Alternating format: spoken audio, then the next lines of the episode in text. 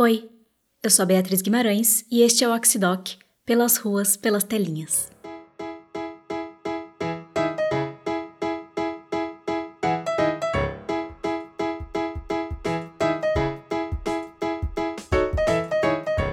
Eu nasci em 1992. Eu sinto que a chegada da internet na minha casa marcou muito a transição da minha infância para minha adolescência. Com 10, 11 anos, eu já frequentava salas de bate-papo, principalmente as do site da Turma da Mônica, que eu adorava. E com 12, 13 anos, eu já tinha não um, mas vários blogs e fotologs. Alguns só meus, outros que eu mantinha junto com as amigas do bairro e da escola. E não muito tempo depois, as redes sociais entraram na minha vida. ICQ, MSN, Orkut. Eu passava horas falando com gente que eu conhecia e também com gente que eu nem conhecia pessoalmente. A internet era um espaço que eu usava para conversar com os outros e também para contar coisas da minha vida. Hoje eu não tenho blog e quase não posto nada nas redes sociais, com exceção, é claro, das milhares de fotos das minhas gatas que eu não resisto em compartilhar. Mas eu ainda gosto de ver e de pensar sobre o que as pessoas falam nesses espaços, o que, que elas contam de suas vidas, os desabafos que elas fazem. E isso é algo que eu e a Cris temos em comum. Isso é uma coisa que desde o começo eu é, achava que tinha a ver com a internet, que era as pessoas falarem de si. Para mim, isso sempre foi a internet. Sempre. Uhum. É, é um lugar para as pessoas falarem de si. Essa é a Cristiane Dias. Todo mundo a chama de Cris. Ela é pesquisadora do LabEurb, o Laboratório de Estudos Urbanos aqui da Unicamp. E como é bastante característico desse laboratório, as pesquisas dela se voltam às relações entre a linguagem e a cidade, sempre pela perspectiva da análise do discurso. No caso da Cris, isso se soma a uma forte pegada da tecnologia, que é algo que desperta muito a curiosidade científica dela desde os tempos do mestrado, na Universidade Federal de Santa Maria. Comecei em 98 e o meu primeiro projeto era criar um site na internet é, para que sujeitos homossexuais é, soropositivos relatassem os seus as, as suas histórias. Naquele momento, a internet estava começando a se popularizar no Brasil. Ainda não existiam por aqui as redes sociais e nem os blogs. E a Cris, que também não tinha internet em casa, teve a ideia de criar esse site de depoimentos. Ela ia divulgando o projeto no boca a boca mesmo, tentando estimular as pessoas a contarem suas histórias, que depois serviriam de material para o mestrado dela. E esse projeto não deu certo. Quê? Porque ninguém escreveu. Eu esperei um ano, o mestrado é curto, né? Uhum. São dois anos. Eu esperei um ano. Por que, que você acha que. Eu acho que, primeiro, a, o, o, o motivo principal é que não existia uma cultura da internet das pessoas falarem de si. Isso veio depois. Isso veio com os blogs, isso veio com as salas de bate-papo também. Então ela desistiu dessa ideia e optou por um caminho um pouco mais tradicional. Pegou um gravador e foi atrás dessas histórias, fazer as entrevistas pessoalmente. Então eu foquei numa ONG que tinha em Porto Alegre, era uma ONG é, de apoio e prevenção à AIDS. Então eu fui nessa ONG, conversei e lá eu consegui então pessoas que haviam sido, todas elas, isso foi um, um critério para mim, todas elas haviam sido infectadas nos anos 90. Mas assim, é, eu sentava com eles e pedia para eles me contarem a história deles. Eu praticamente não falava nada. De vez em quando fazia uma pergunta ou outra, né? Com essas entrevistas em mãos, ela se dedicou a estudar a maneira como aqueles homens falavam de suas vidas e de seus percursos. Isso tendo em mente que naquela época a AIDS era tratada pela mídia como uma espécie de peste gay, e que as pessoas soropositivas eram ainda mais estigmatizadas do que são hoje em dia. No fim deu tudo certo, e a Cris defendeu o mestrado. Mas essa pesquisa não foi capaz de saciar completamente a vontade que ela tinha de entender aqueles sujeitos e seus discursos. Ela ainda queria muito trabalhar com a questão da internet, e foi isso que ela decidiu fazer no doutorado, já na Unicamp. Eu queria seguir na mesma, é, na mesma linha, mas eu queria é, trabalhar, aí eu queria tentar colocar aqui em prática aquilo que eu não tinha conseguido fazer no mestrado que era a internet. Uhum. Isso já era 99? Não. Não, 99, era 2001. 2001. É. A internet já estava é. um pouco mais. Já estava, já tinha as salas de bate-papo. Sim. Ah, acho que os blogs ainda não. Então, no, no doutorado, como já vi os bate as salas de bate-papo, então eu pensei, bom, aqui é um bom lugar para eu ver como é que esses sujeitos falam de si. E aí eu fui para uma sala de bate-papo HIV. Durante a pesquisa, ela passava horas e horas em uma sala de bate-papo do UOL, feita especialmente para soropositivos. Ficava lá vendo, anotando e pensando sobre o que as pessoas conversavam e como elas conversavam naquela sala. E, e, eu passava muito tempo, muitas horas ali na madrugada, né? Porque a internet ainda era cara, e, e lia.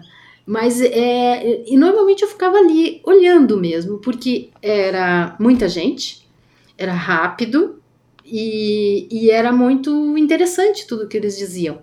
E eles falavam de tudo. Então, eles falavam de sexo, eles falavam de namoro, eles falavam muito das medicações.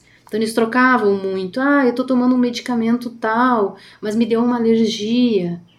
É, ah, eu também tomei, me deu a mesma coisa, faz tal coisa. Então eles se davam muita, é, muita dica sobre o que fazer. E aí, para dar forma ao doutorado, a Cris acabou trabalhando com esse universo a partir da pergunta: alguém tá afim de tecer? Que se repetia muito nessa e nas tantas outras salas de bate-papo da época. Eu acabei trabalhando com, com esse enunciado. Então, que era para mim é, um enunciado que era uma espécie de cumprimento. Ele não funcionava como uma pergunta de fato. Ele, ele não queria exatamente dizer, você está afim de teclar? Não, ele queria dizer, olá, eu estou aqui na sala. E aí, o que eu analiso um pouco é como é que eles é, começam uma relação com aqueles que eles não conhecem, porque tinha gente que entrava pela primeira vez. É, como é que eles começam a partir dessa pergunta que não é uma pergunta para se responder? Daí para frente, ela não largou mais a internet e a tecnologia nas suas pesquisas.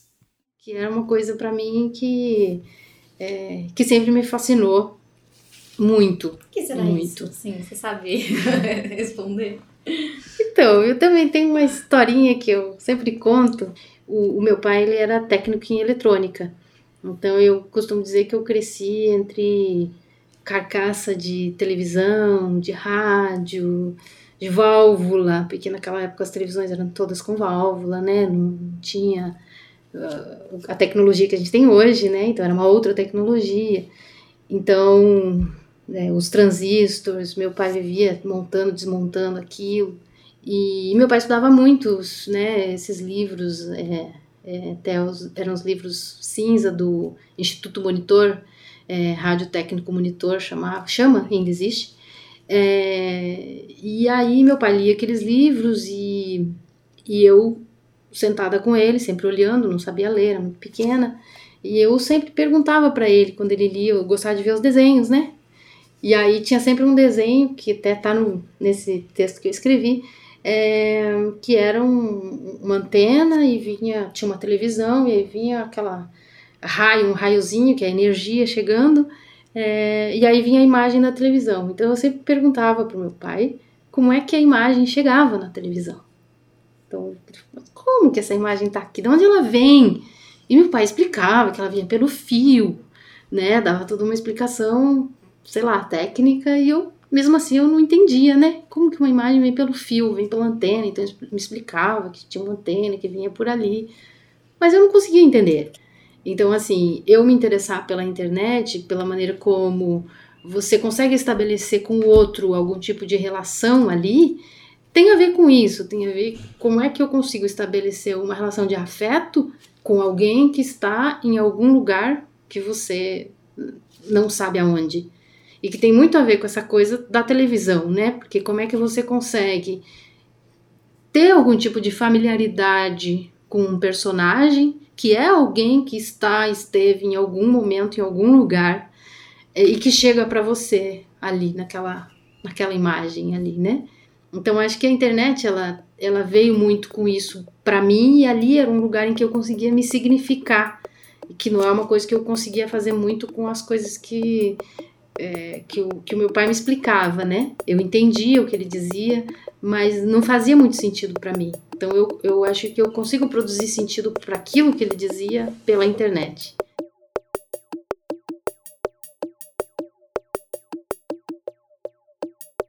A Cris entrou para o Laboratório de Estudos Urbanos em 2003.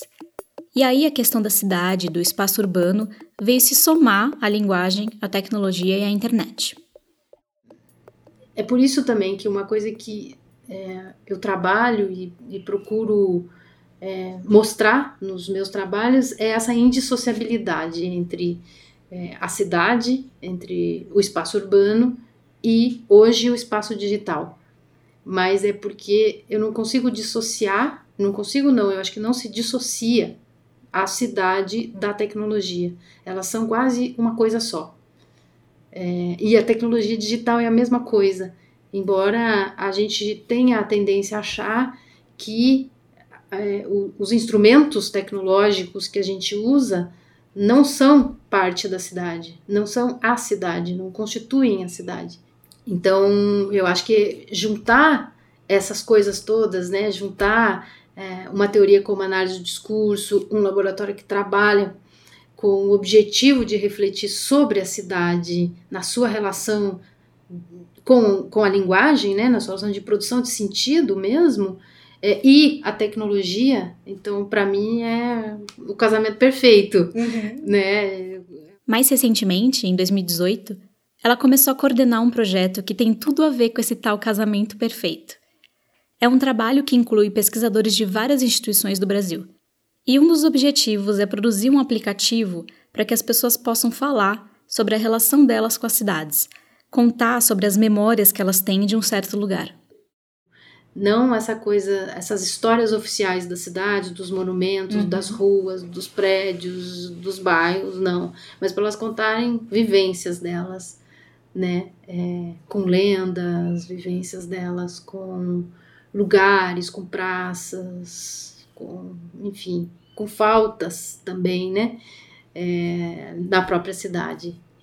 Vai ser uma plataforma em que o usuário vai poder publicar seus relatos, usando texto, imagem, um pequeno vídeo ou mesmo um áudio. Então a gente não quer fazer um aplicativo para ser um só um utilitário. Uhum. Ele vai ser também, e esse é um dos objetivos, mas não só. A gente quer justamente fazer um aplicativo para que esse aplicativo também faça com que o sujeito olhe para alguma coisa e estabeleça alguma relação com essa coisa, que não seja automática. Porque normalmente a nossa relação com os aplicativos é automática. Uhum. Então, se eu quero um aplicativo, sei lá, Waze, por exemplo, eu vou lá no Waze, eu ponho o endereço e tal, ele me mostra ali no mapinha e eu vou. Sim. Mas ele não me faz olhar para algo fora do aplicativo. Então a ideia é que o aplicativo faça as pessoas perceberem o lugar onde elas estão e pensarem na relação delas com esse entorno, e que também possa trazer os usuários para uma relação mais ativa com os próprios aplicativos. Então, o sujeito vive, ele anda, ele caminha pela cidade, mas normalmente ele para, dificilmente ele para para olhar para um lugar e lembrar como aquele lugar significa na vida dele. Que memória aquele lugar tem para ele. É, então é isso que a gente quer. A gente quer que o aplicativo sirva para as pessoas olharem para o espaço onde elas estão e pensem: nossa, como é importante eu estar aqui, ou como esse lugar foi importante para mim. Os usuários vão poder navegar pelos vários relatos e vão poder observar como que uma mesma cidade, um mesmo lugar, tem significados diferentes para cada um. Se você vai visitar uma cidade e você não quer entrar nas páginas do turismo e ver o que se fala oficialmente daquela cidade, ou mesmo numa página da cidade no Facebook, que também tem, você também tem um aplicativo como um lugar para você conhecer é, é, sentidos da cidade que não são os mesmos do site de turismo e nem os mesmos do Facebook, por exemplo. São outros, uhum. são memórias outras. É, significações outras daquela cidade que você vai poder conhecer. E esse também é um dos objetivos do aplicativo, né? Que ele sirva para as pessoas poderem pensar por que, que eu vou, o que, que eu vou conhecer nessa cidade. Uhum. Então, a memória dos sujeitos também são. É, é, enfim, elas podem ser uma motivação para eu querer conhecer um, de, um determinado lugar, um determinado monumento, uma determinada praça, uma determinada rua.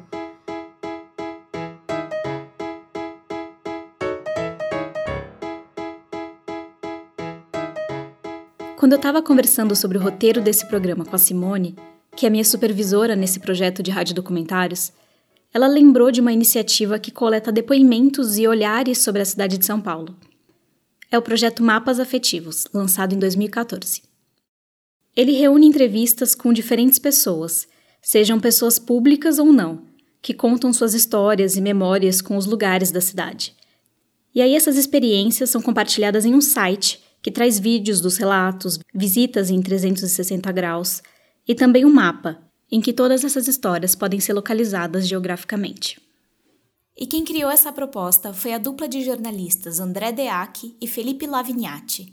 Eu conversei um pouco com o Felipe sobre o projeto Mapas Afetivos.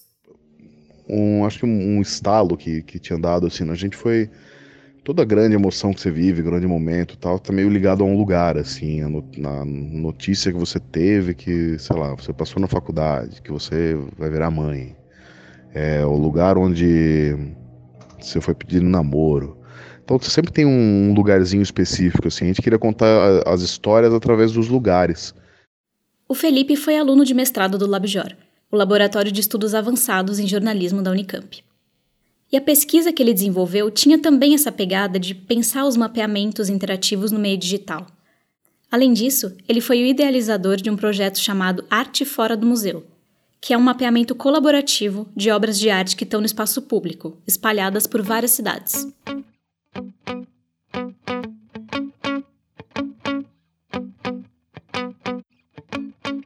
O Felipe é de Jundiaí, mas mora em São Paulo há algum tempo. Eu perguntei qual é o lugar de São Paulo que desperta mais afeto nele. Difícil escolher um lugar favorito para mim em São Paulo, na verdade. É, para mim, um muito marcante é a Galeria do Rock, porque foi minha entrada em São Paulo. Quando eu era adolescente, eu saía de Jundiaí, eu pegava um trem, descia na Estação da Luz e ia a pé até a Galeria do Rock, assim, para comprar CD sabe? Com meu saláriozinho de office boy. Então era uma. para mim era quase uma aventura, assim. Um prédio cheio de. cheio de música, todos os lugares do mundo, pessoas inteligentes pra caramba, sabe? Que tem conhecimento sobre isso. Lançamentos que você nem sabia que existia. Ele e o André participam de todas as gravações dos depoimentos para Mapas Afetivos. Então ele já ouviu muitas histórias de muitas pessoas diferentes. E diz que esses relatos já fazem parte da visão que ele tem de São Paulo. Então é muito, para mim foi muito, foi muito revelador assim nos depoimentos do mapas afetivos descobrir que, sei lá, a Avenida do Doutor Arnaldo é um mapa afetivo de alguém, que é um lugar super caótico, cheio de carro, trânsito, cemitérios um de cada lado assim, e as pessoas, alguém enxergar aquilo como um mapa afetivo. Então ele meio que ressignifica a cidade em vários aspectos, em vários lugares. Só um exemplo assim que para mim foi muito marcante, mas é dentre vários mas o Conjunto Nacional na, na Paulista, eu tinha uma imagem dele legal, já fui muito no cinema ali, é, já passei muito naquela região, mas agora eu não consigo nunca mais, nunca mais eu vou lá sem imaginar que tem aquela uma rampinha ali. E numa dessas conversas de mapas afetivos com uma oficina, um cara falou que uma vez subiu de mobilete ali e foi um grande momento da vida dele. Então, tipo, esse tipo de coisa ressignifica, assim, sabe? No site do projeto, tem vídeos de pessoas bastante conhecidas falando de sua relação com São Paulo. Tem Eduardo Suplicy, a Laertia, Djamila Ribeiro, e também tem falas de pessoas que não são públicas, como por exemplo, um senhorzinho chamado Rafael, que fala com muito carinho do Parque Ibirapuera. E também tem um casal que conta como o viaduto da Avenida 23 de Maio, com aquele grande fluxo de carros e de gente, é relaxante para eles. Fluxo relaxa minha mente, onde consigo me desligar um pouco de São Paulo por mais estranho que isso pareça. A ideia é que o Mapas Afetivos aos poucos se espalhe por outras cidades do Brasil e até do mundo. E há um ano foi lançado um documentário com esse mesmo nome, que reúne relatos sobre São Paulo.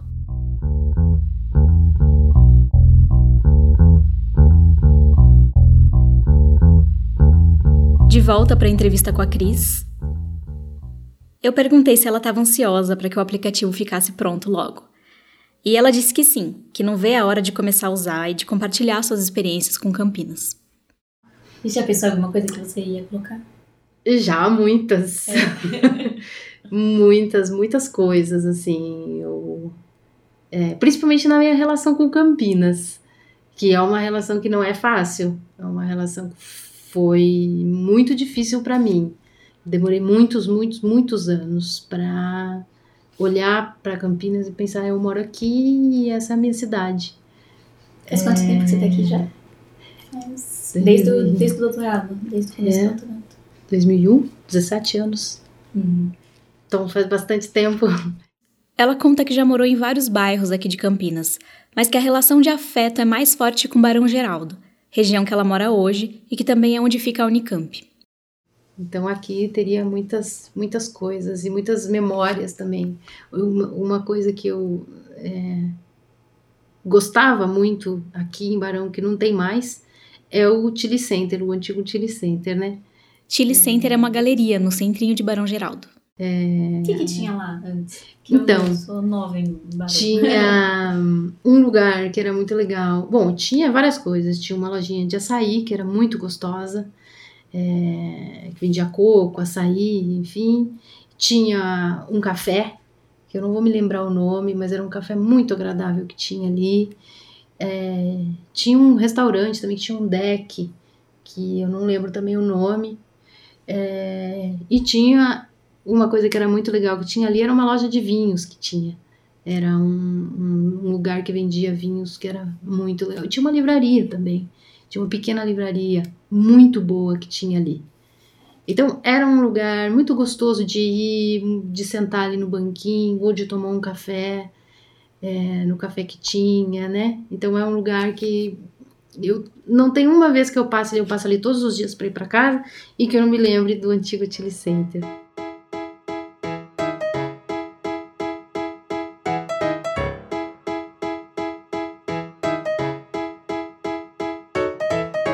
Eu também sempre passo por ali na frente do Chile Center. Hoje em dia é um local com aspecto meio abandonado, sem quase nenhum estabelecimento funcionando. E como eu sou mais ou menos nova aqui em Campinas, nunca imaginei que esse tivesse sido um lugar de muita vida, de muito afeto para alguém. Eu moro em Campinas tem sete anos. E só em um desses sete anos eu morei em Barão Geraldo. Mas sempre frequentei muito a região. E tem muitos lugares em Barão que me despertam carinho. Bem na frente do conjunto de kitnets onde eu morava, tem uma praça chamada Durval Pataro. Eu adoro essa praça e tenho muito carinho por ela. Quando meus pais vinham me visitar, a gente pegava umas revistas, um suco, estendia uma canga na grama e ficava lá um bom tempo, na sombra das árvores, só vendo o movimento, lendo e conversando. Acho que esse vai ser o primeiro lugar sobre o qual eu vou falar, quando eu usar o aplicativo que a Cris está coordenando.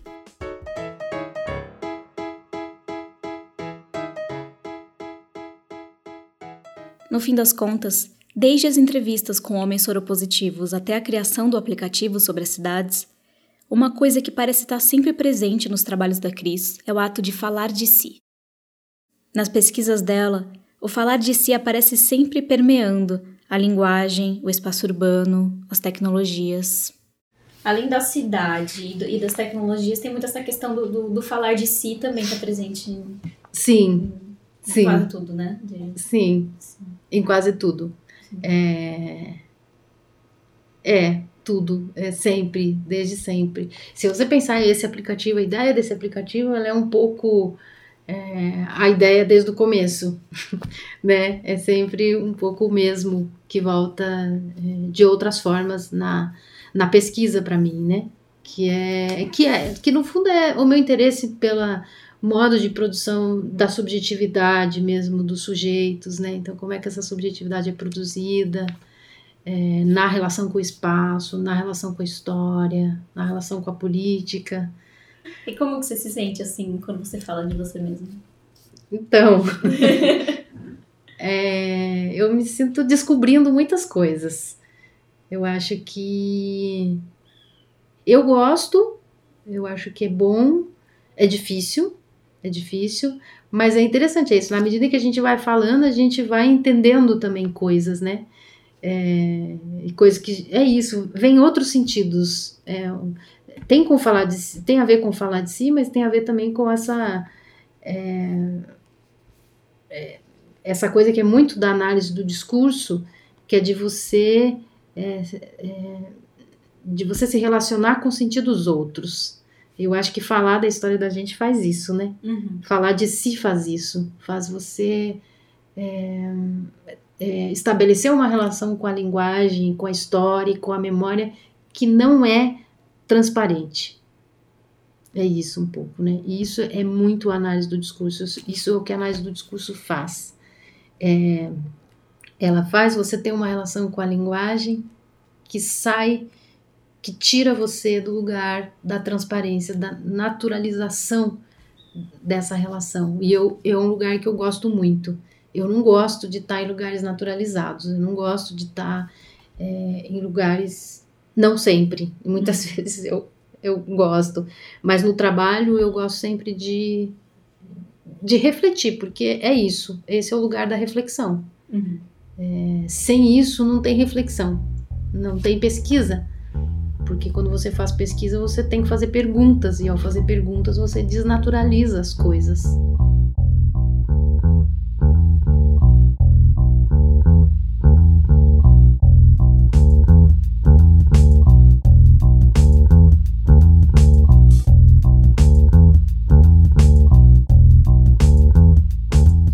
Este rádio documentário faz parte do projeto Narrando Ciências, Linguagens e Comunicações que tem o objetivo de divulgar as pesquisas do Laboratório de Estudos Avançados em Jornalismo e do Laboratório de Estudos Urbanos. Os dois laboratórios fazem parte do Núcleo de Desenvolvimento da Criatividade da Unicamp, o NUDECRI. O projeto é financiado pela FAPESP pelo programa Mídia Ciência. A produção, a gravação e a edição foram feitas por mim, Beatriz Guimarães.